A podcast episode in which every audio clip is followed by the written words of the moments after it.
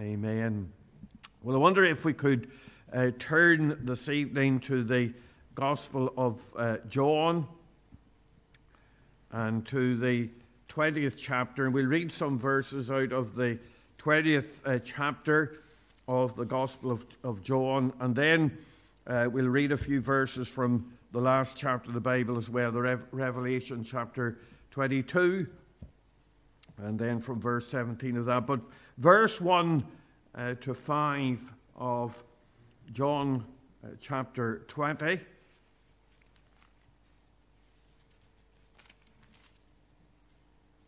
John chapter 20 and beginning at verse 1. The first day of the week cometh Mary Magdalene early, when it was yet dark, unto the sepulchre, and seeth the so- stone taken away from the sepulchre. Then she runneth and cometh to Simon Peter and to the other disciple whom Jesus loved, and saith unto them, They have taken away the Lord out of the sepulchre, and we know not where they have laid him. Peter therefore went forth, and that other disciple, and came to the sepulchre. So they ran both together, and the other disciple did outrun Peter, and came first to the sepulchre, and stooping down and looking in, saw the linen clothes lying, yet went he not in. And then going down to verse 19, uh, then to the end of the chapter, verse 19. Then the same day at evening, being the first day of the week, when the doors were shut where the disciples were assembled for fear of the Jews. Actually, that says, if you look in the um, original, the Greek there, the same day at evening being the first day Sabbath. So it's a first day Sabbath. When the doors were shut where the disciples were assembled for fear of the Jews, came Jesus and stood in the midst and saith unto them, Peace be unto you. And when he had so said, he showed unto them his hands and his side.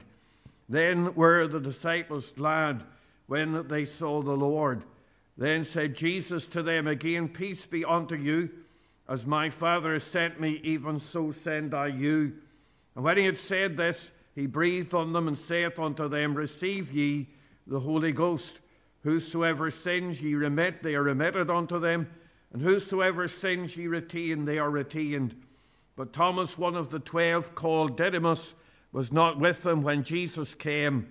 The other disciples therefore said unto him, We have seen the Lord. And he said unto them, Except I shall see in his hands the print of the nails, and put my finger into the print of the nails, and thrust my hand into his side, I will not believe.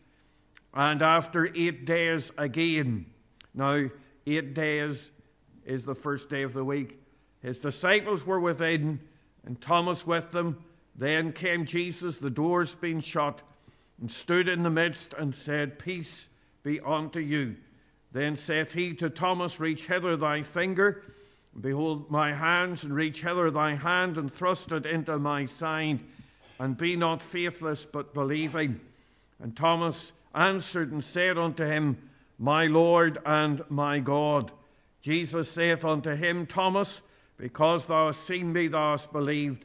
Blessed are they that have not seen and yet have believed. And we'll end our reading there and just turn over to the last few verses of Revelation chapter 22, beginning at verse 17. Revelation 22 and verse 17. And the Spirit and the bride say, Come. And let him that heareth say, Come. And let him that is athirst come. And whosoever will, let him take of the water of life freely. For I testify unto every man that heareth the words of the prophecy of this book. If any man shall add unto these things, God shall add unto him the plagues that are written in this book. And if any man shall take away from the words the book of this prophecy, God shall take away his part out of the book of life and out of the holy city and from the things which are written in this book. He which testifieth these things saith, Surely I come quickly. Amen. Even so come, Lord Jesus. The grace of our Lord Jesus Christ be with you all. Amen. Now, we're going to look tonight at the seventh day Adventist. Now, we're going to uh, take a look at some of the uh, cults of uh, this day and generation. You're not going to read that. Uh, very handy, but I'll tell you what it says. Um, that there is Dr. Walter Martin. And what we want to think about today, tonight is the Seventh day Adventist cult. Now, there is a great amount of debate amongst even uh, evangelicals as to whether you should count uh, the Seventh day Adventists as a cult. And we're starting with this because the background to Seventh day Adventism is really much the same background that they, as the Jehovah Witnesses. They come out of the same kind of, uh, uh, uh of uh, a court, as it were. They come out of the same origin. And there are those that say Dr. Walter Martin here, he was a, a great writer on cults, and when he examined the uh, Jehovah or the uh, Seventh Day Adventists, he said, well, they are heterodox, they have some very funny beliefs, but they are not a cult. And we will see that the Seventh day Adventists set out their main doctrines, and when you look at them, uh, most of them, as far as you would be concerned, are orthodox and straight up and down. And for that reason, I would say that there are those within the Seventh day Adventist Church who are saved. Uh, there, you get differences among them, and, and some are more evangelical than others. But what I want to do tonight is to look at their beliefs, and we want to think about their beliefs because um, if you go by some of the core doctrines of Seventh day Adventism, it is very far from the gospel. A number of years ago, there was a controversy. Uh, there was the Cleft in Portadown. Some of you may remember the Cleft. It was an evangelical meeting of young people in Portadown, the Craigavon Civic Centre. And they took meetings in Banbridge uh, Seventh day Adventist Church. And that created a big controversy at the time uh, there were those that were ag- against what had taken place.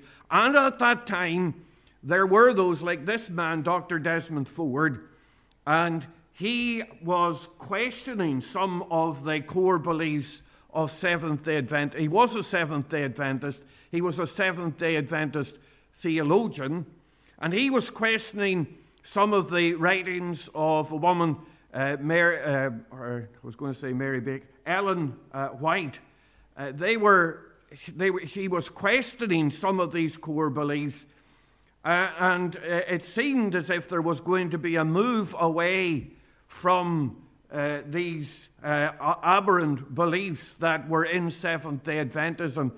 But the thing was that uh, Dr. Desmond Ford was driven out of Seventh day Adventism in 1980. The church leaders disciplined the Australian theologian here, and they removed him from the ministry and drove him out of the Seventh day Adventist church, and there was a split at that time. So it seemed to be that the leadership of Seventh day Adventism, rather than moving away from the, uh, the doctrines, the uh, uh, uh apparent doctrines that there were, uh, really doubled down on those doctrines. So, uh, in many ways, we can really say that, yes, maybe this is a, a cult.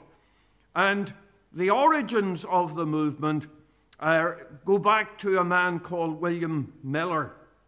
Now, William Miller was one of 16 children. He was born on February the 15th, 1782, in Pittsfield, Massachusetts.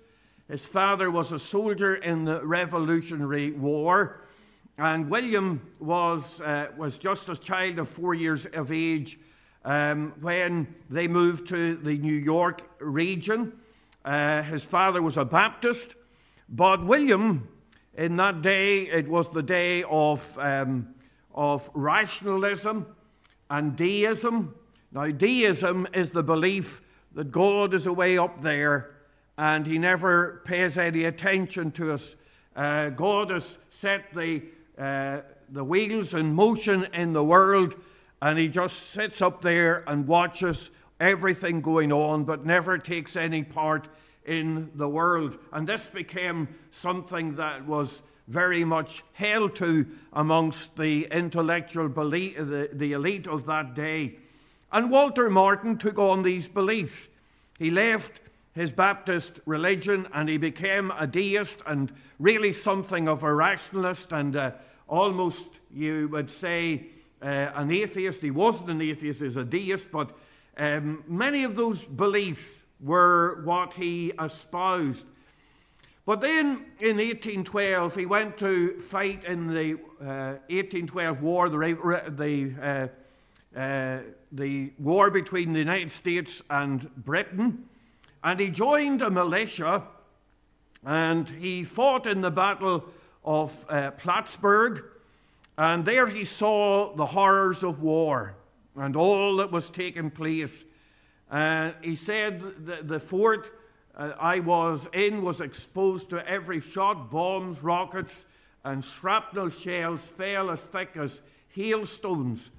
And one of the shots exploded at his feet, and he, it wounded him and uh, three men as well, uh, killing another. And this really shook Miller.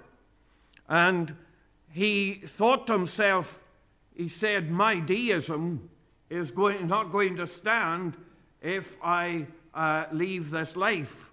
Uh, it's not going to be uh, a, a, a, belief that's going to stand by me in times of trouble. And it seemed to him as if uh, a supreme being had watched over him and guarded him and helped him. And this really shook his deism. So after the war, he, um, he and his family went back to Low Hampton. this was the house that he lived in in New York, and he purchased a farm there. And in Low Hampton, he began to get involved in the Baptist church to rekindle, as it were, his Baptist faith. And at first, he thought he could d- d- combine his old deism with uh, Christianity, and he thought that he could have the two things mixed together, and there was a little bit of ambiguity. But then his uh, attendance at the Baptist church became uh, more regular, and uh, eventually he was actually asked to speak. And he said, I, I realized the loveliness of the Savior. One day when he was speaking, uh, he said, I immediately felt how lovely such a being must be and imagined that I could cast myself in the arms of and trust in the mercy of such a one. And really, that was something of a conversion experience. Well, that's the way he described it. I don't know whether you uh, say I will take it as a conversion experience, but it did change him. And he began, well, he, he, had to face his old deist friends, his old sort of atheistic type friends, if we think of it like that. And he had to explain to them why he had turned away from his old deism and turned back to the Bible. And he said to them, Well, he said, I will uh, study the Bible, I'll examine the Bible closely. And he said, If I can't harmonize any of the apparent contradictions to my own satisfaction, he said, I will be a deist, a deist still.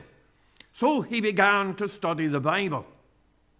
And this is where all of these things come in because he became uh, very interested, obsessed, really, I suppose, with uh, the prophecies of the Bible, and particularly the prophecies of Daniel chapter 8, verse 14.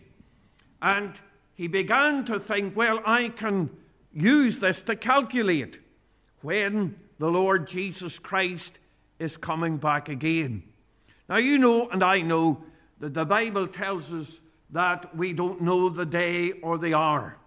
We don't know when our Savior is coming back.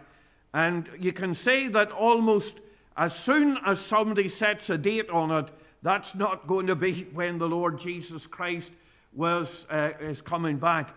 In an hour, the Bible says, when ye think not, the Son of Man cometh. And yes, there are prophecies, and yes, there are indications of what the day will be like when our Saviour is coming again. But it is a fool's errand uh, to try and calculate it down to the day. But this is what this man thought he would do. And he began to say, well, there's 2,300 days. Uh, and he took those as years, the year day thing. And he calculated that the Lord Jesus then would come back in 1843. He said, I was brought to the solemn conclusion that in about 25 years from the time 1818, all the affairs of this present state would be wound up. And uh, for those that have just come in, we're thinking about Seventh day Adventism here, and we're talking about William Miller. William Miller is really at the uh, start of uh, Jehovah Witnesses as well as Seventh day Adventism. And we're saying that he became obsessed with uh, prophecy, and he came to the point where he predicted that the Lord Jesus Christ was coming back in 1843. So in 1831, um, Miller was asked to preach in a Baptist church, and he preached on the Second Advent, and he said that in March 1843 uh, or March 1844, based on interpretation of Daniel 8 and 14, that the Lord Jesus Christ would come back. Now, there were Presbyterians, Baptists, Methodists, uh, Christian connection churches. This took off like wildfire at this time, this prediction that the Lord Jesus Christ was coming back. And that lies at the origin of so many of the cults. Uh, just this prediction that the Lord Jesus Christ was coming back and this date. So they started waiting, waiting for the date.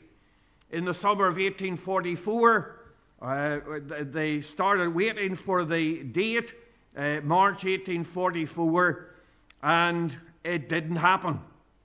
It didn't happen. The Lord didn't come back in March 1844. And as far as I uh, understand, at that point, Miller confessed his error and left the movement. Now, his, the followers of him are still called Millerites. But as far as, far as I uh, think, it was at that point that Miller confessed that he was wrong and left the, the movement. But there were others that, though they were disappointed, they thought, well, uh, maybe we've got it slightly wrong. And so there was a, a new date set. A man by the name of Samuel Snow, one of Miller's followers, uh, that once again he would set a date, October the 22nd, 1844. And they, they, uh, they linked the cleansing of the sanctuary in Daniel 8 and 14 to the day, Jewish Day of Atonement. So they thought October 1844. Now, by that time, there were over 100,000 people anticipating what uh, Miller had called the Blessed Hope and what Snow was calling the Blessed Hope. And so it came to uh, the 22nd of October, 1844. Now, Tuesday, the 22nd of October, 1844, was a very auspicious date in the uh, lives of these people. We're told that many of them gave up their jobs, uh, they left their work. Um, there was a, a, shop in New York, or um, either New York or Philadelphia, it was. Uh, they had a notice. Uh, it, they were saying that the Lord Jesus Christ is coming back, and it, it's it, Philadelphia. And, and the notice said this shop is closed in honor of the King of Kings who will appear about the 22nd of October. Get ready, friends, to crown him Lord of all. Some we, we are told, and um, others say this really didn't happen, but the story goes that some of them went up onto the tops of mountains in white robes, waiting for the coming of the Lord Jesus Christ. And they waited to the end of the day, and the Lord Jesus Christ didn't appear. And this was called the Great Disappointment. One man who later became very prominent, a man called Hiram Edson, wrote, he said, Our fondest hopes and expectations were blasted, and such a spirit of weeping came over us as I never experienced before. We wept and wept till the day dawned. Now, I want you to remember that. This was an emotional experience. This was uh, um, uh, an experience that went right to the depths of these people. They were sorely disappointed. And it says about Hiram Edson that he wept and wept till the day dawned. That was his own words. And there, maybe, I don't know uh, while I'm right in describing a little bit of hysteria. This is Hiram Edson here. And the disappointment of the 22nd of October, of course, then many of the followers left the movement. They said, well, this, they were disillusioned. They well, this is wrong. Uh, most uh, ceased to believe in the imminent return of the Lord. Some believed that the date was wrong, but there were others, and these became the Seventh day Adventists, that believed that the date was right, but the event that they were expecting was wrong.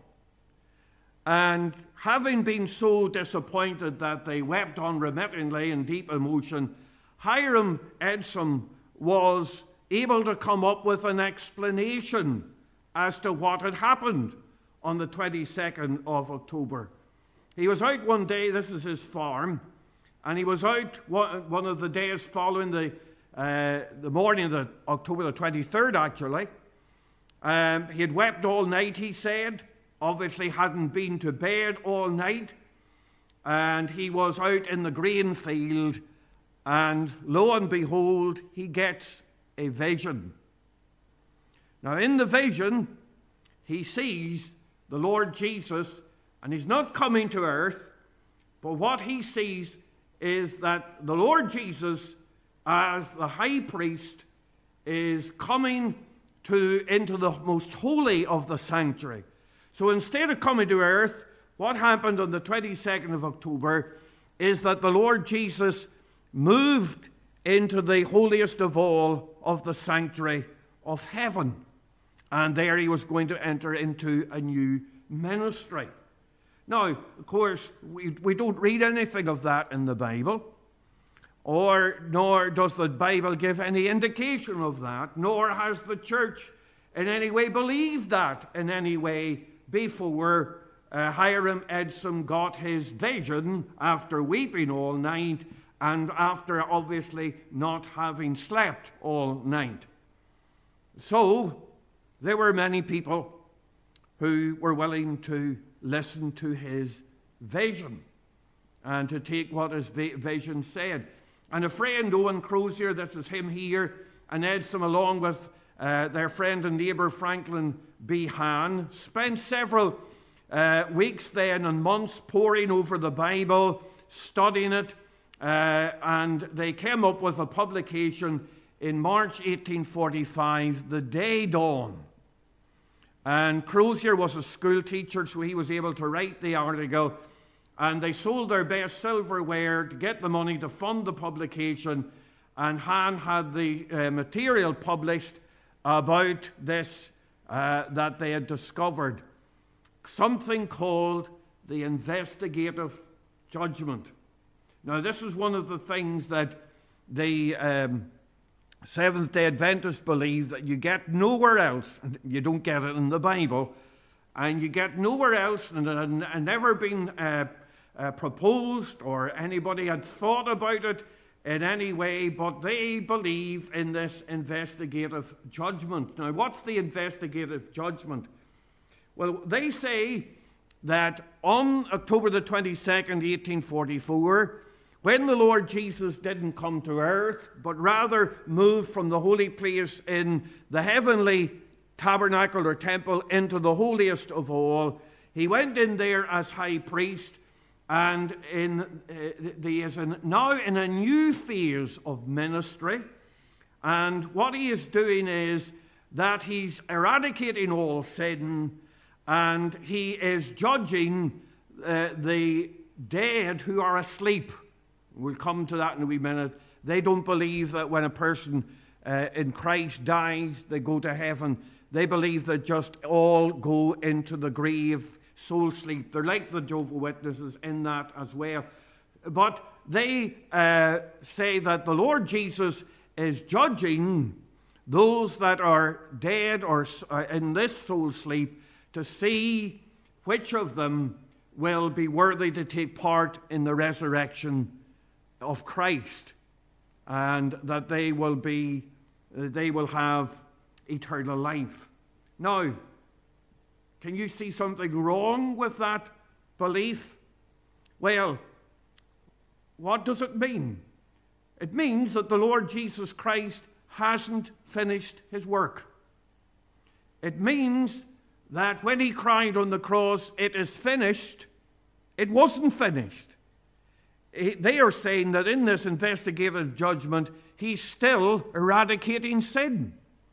And he is still determining his people. Hebrews chapter 10, verse 12 says, But this man, after he had offered one sacrifice for sin forever, sat down at the right hand of God. He sat down. He doesn't move from uh, one place to the other. He's not standing as the high priest in the investigative judgment, but he sits. There was no chair in the temple, there was no chair for the priests in the tabernacle. Why? Because they did not sit down. But the Lord Jesus Christ sat down because his work is finished. And isn't it a wonderful thing that we have a Savior who has done all that needed to be done?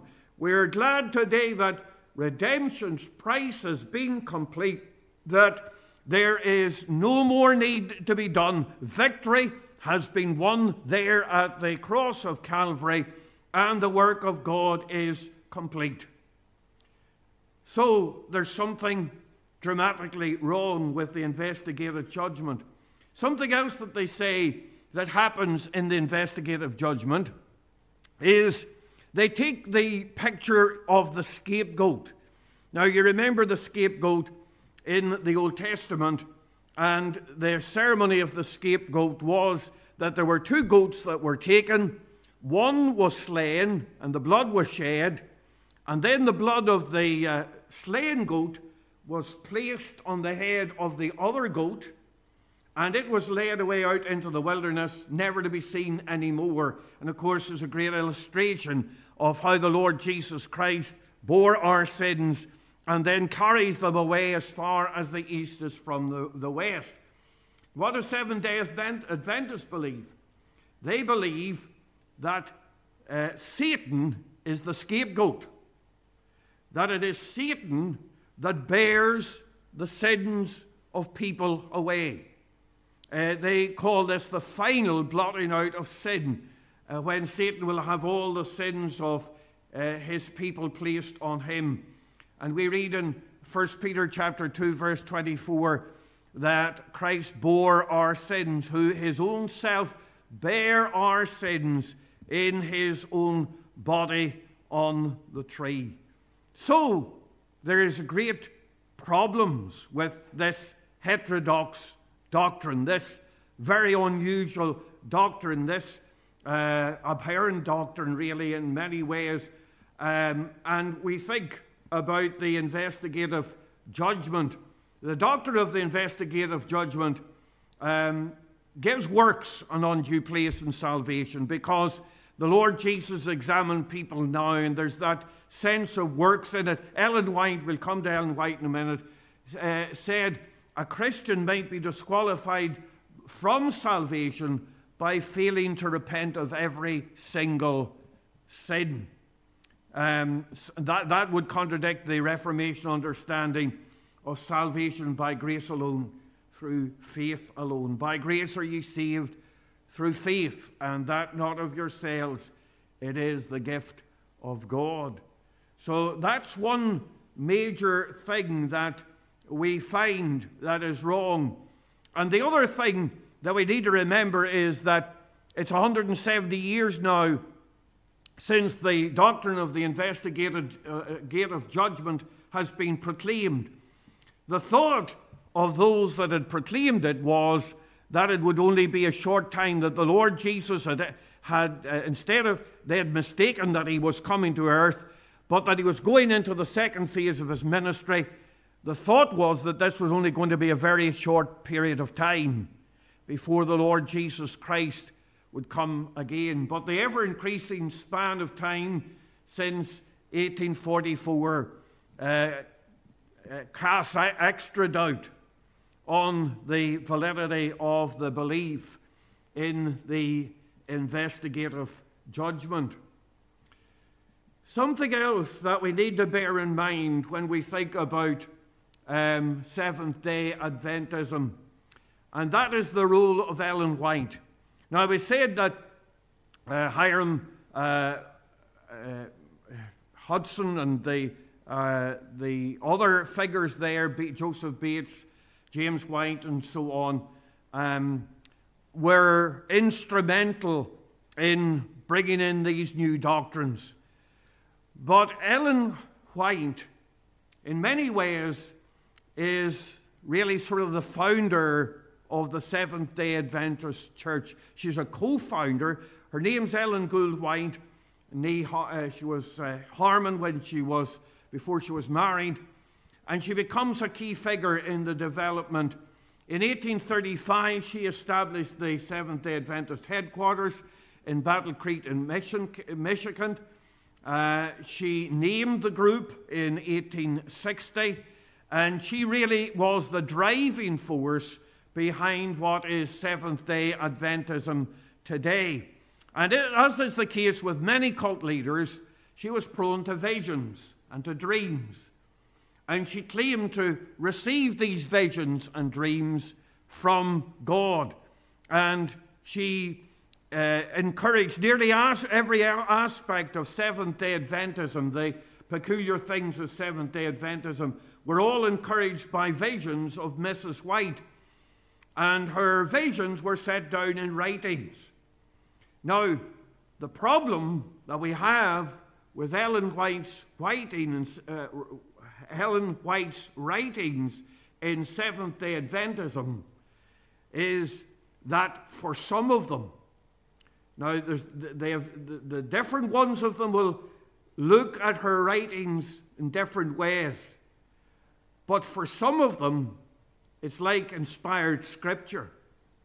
There are maybe three different ways that people will look at her writing. Some believe that she was a prophet in every sense of the way that Isaiah and Jeremiah were prophets, and that her word is the word, the very word of God. Others say, well, her books were inspired, but nothing else uh, all or sayings and things like that.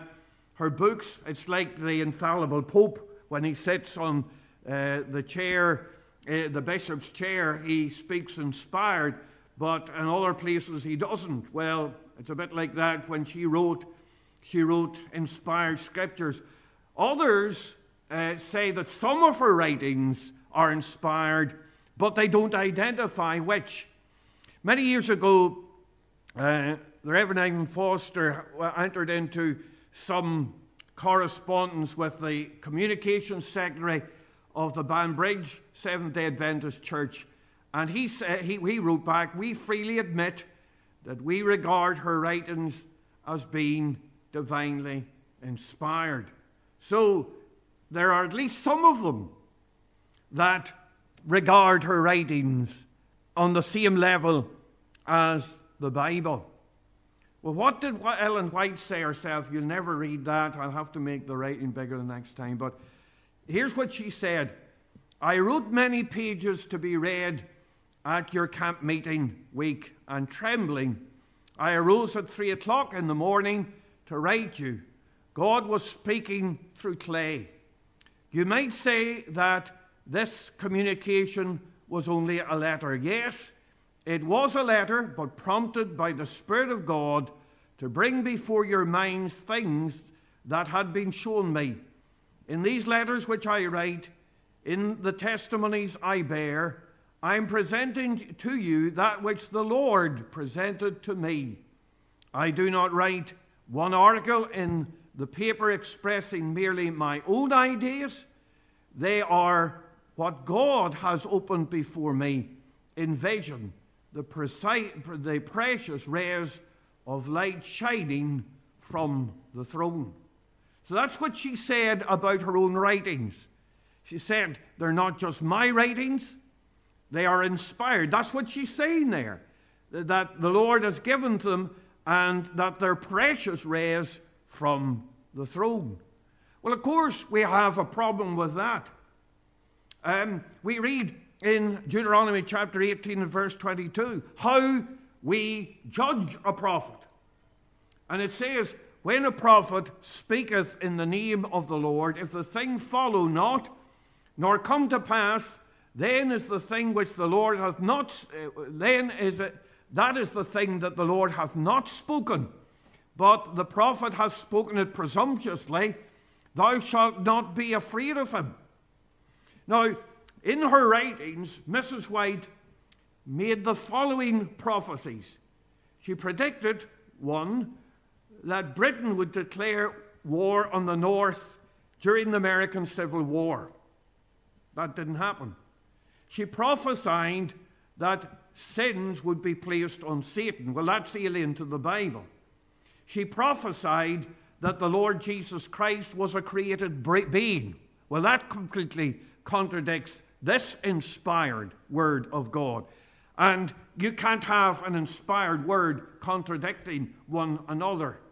So I think that by the, uh, uh, the uh, way that God has set out to judge a prophecy, there's a failure there. Isaiah 8 and 20 says, To the Lord, to the testimony, if they speak not according to this word, it is because there is no light in them. Matthew 15, verse 3, the Lord said, says, But he answered and said unto them, Why do ye also transgress the commandment of God by your tradition? We think of what we read earlier on there in Revelation 22, the warning that is given not to add or to take away from the precious word of God.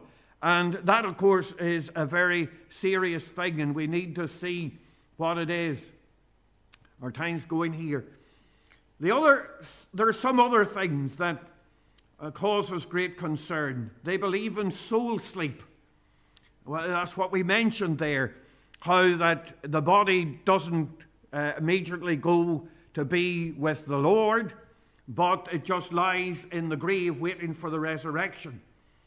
But then, what did Paul then mean? For I am in a strait betwixt two, having a desire to depart and to be with Christ, which is far better. Or when he wrote in 2 Corinthians 5, verses 6 to 8, Therefore we are always confident, knowing that whilst we're at home in the body, we're absent from the Lord, for we walk by faith, not by sight. We are confident, I say, and willing rather, to be absent from the body and to be present with the Lord. Makes no sense of that if you believe in soul sleep. Just to mention the Seventh day Adventist Sabbath, they, they're called Seventh day Adventists because they believe in the seventh day Sabbath. Indeed, they say that Sunday Sabbath, or sun, keeping Sunday or the Lord's Day, is the mark of the beast. So they say about all Christians who worship on Sunday that that is the mark of the beast, which is a very serious thing to allege. Uh, they say, well, the uh, Sunday was made up. You, you, know what you get in the Da Vinci Code, the whole thing about Sunday having been imposed by the Pope um, away back in one of the councils. They come up with all of this kind of thing. But I want you to see is often alleged that the New Testament nowhere makes mention of Sunday as the Sabbath. However, we have just read one of them. In all of those portions, you turn over to Matthew chapter 28 and verse 1. We, we read one of them anyway, but here's another one. Matthew chapter 28 and verse 1. It says, In the end of the Sabbath, that's the Saturday Sabbath, as it began toward, to dawn toward the first day of the week. Now, in many ways, Sabbaths have been translated out of our Bibles. But the word there for the week is Sabbath. So, once again, it's the first day Sabbath. Now, it's the same in Mark chapter 6, verses 1 and 2, Luke 24, verse 1, John 20, verse 1 that we read, Acts 20, verse 7, 1 Corinthians 16, verse 2, all speak about the first day Sabbath.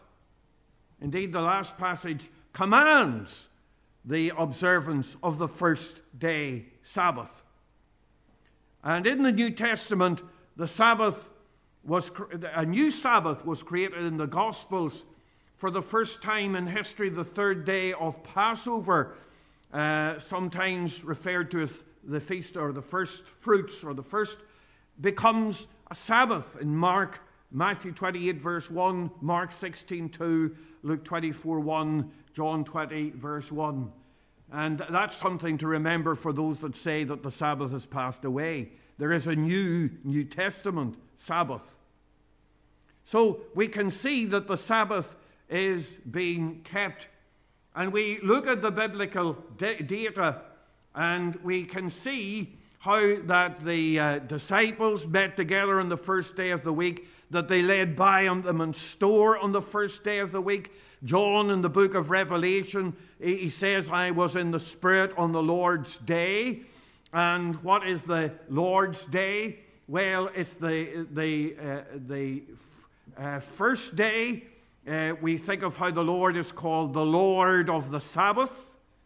So the Lord's day is the Lord's Sabbath day. So we can see very uh, a, a, great amount of evidence in the New Testament for a new Sabbath, for a first day Sabbath.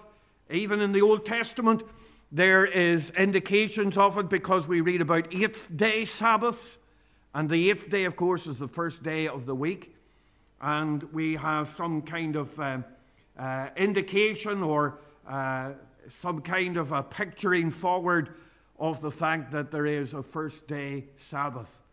So we deal with that one. Then we think of the um, loss of salvation. One of the things that Mary Baker, or not Mary, um, Ellen White, Mary Baker Eddy is another one of the cults, but Ellen White said, um, she said, Now, while our great high priest is making atonement for us, we should seek to become perfect in Christ. And she taught people never to say, I am saved, which is why a great many of Seventh day Adventists have no assurance. But the perhaps the most awful thing is what they say about the Lord Jesus Christ. They say that the Lord Jesus Christ acquired a sinful nature. Christ had a sinless human nature. Christ took our sin punishment. He took the guilt of our sins, but he didn't take our, he didn't take, uh, our sin nature.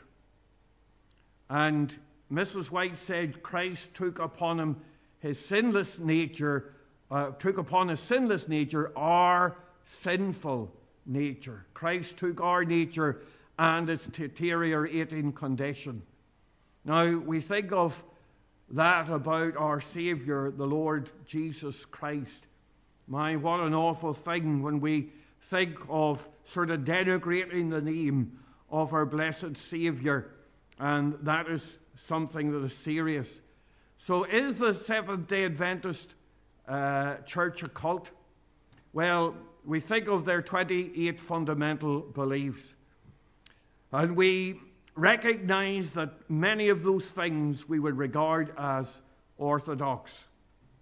But there is a great fault there. These things denigrating of Christ, saying that there is this investigative judgment, that sins are our sins eventually are laid on Satan, that Satan is the carrier away of our sins. And when we look at those things, and maybe sometimes people will think, well, these are small things, but it is the small things that make the difference. It's the little bit of poison that enters in that poisons the whole. And so we think of this cult or this uh, church, and we pray that God, in His mercy, will step in and turn many to righteousness in this day and turn many to the Savior and turn away from these visions and these things that come in and divert people away from our Savior, the Lord Jesus Christ. May God bless His word and write it upon our hearts for His name's sake. Well, let's just bow in a word of prayer. Time is gone.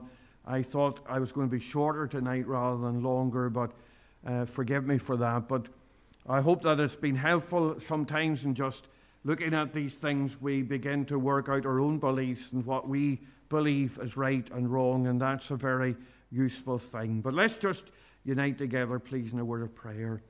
Our loving God and our gracious Father, we come to Thee, and we think, Lord, of uh, so many who uh, get led astray by the notions of uh, men or even dreams and visions that uh, people have in the midst of all of uh, maybe uh, being upset and all of these things. We pray, gracious God, that thou wouldst have mercy.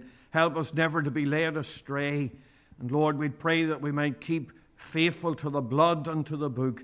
Help us, Lord, ever to be faithful to what thou hast to say in thy precious word. And we think, Lord, of so many in this day and generation. Maybe they are people who are sincere in what they believe, and yet, Lord, they've been taken up with the false doctrines of this day and generation. And we pray, Lord, that men and women might stick to the book.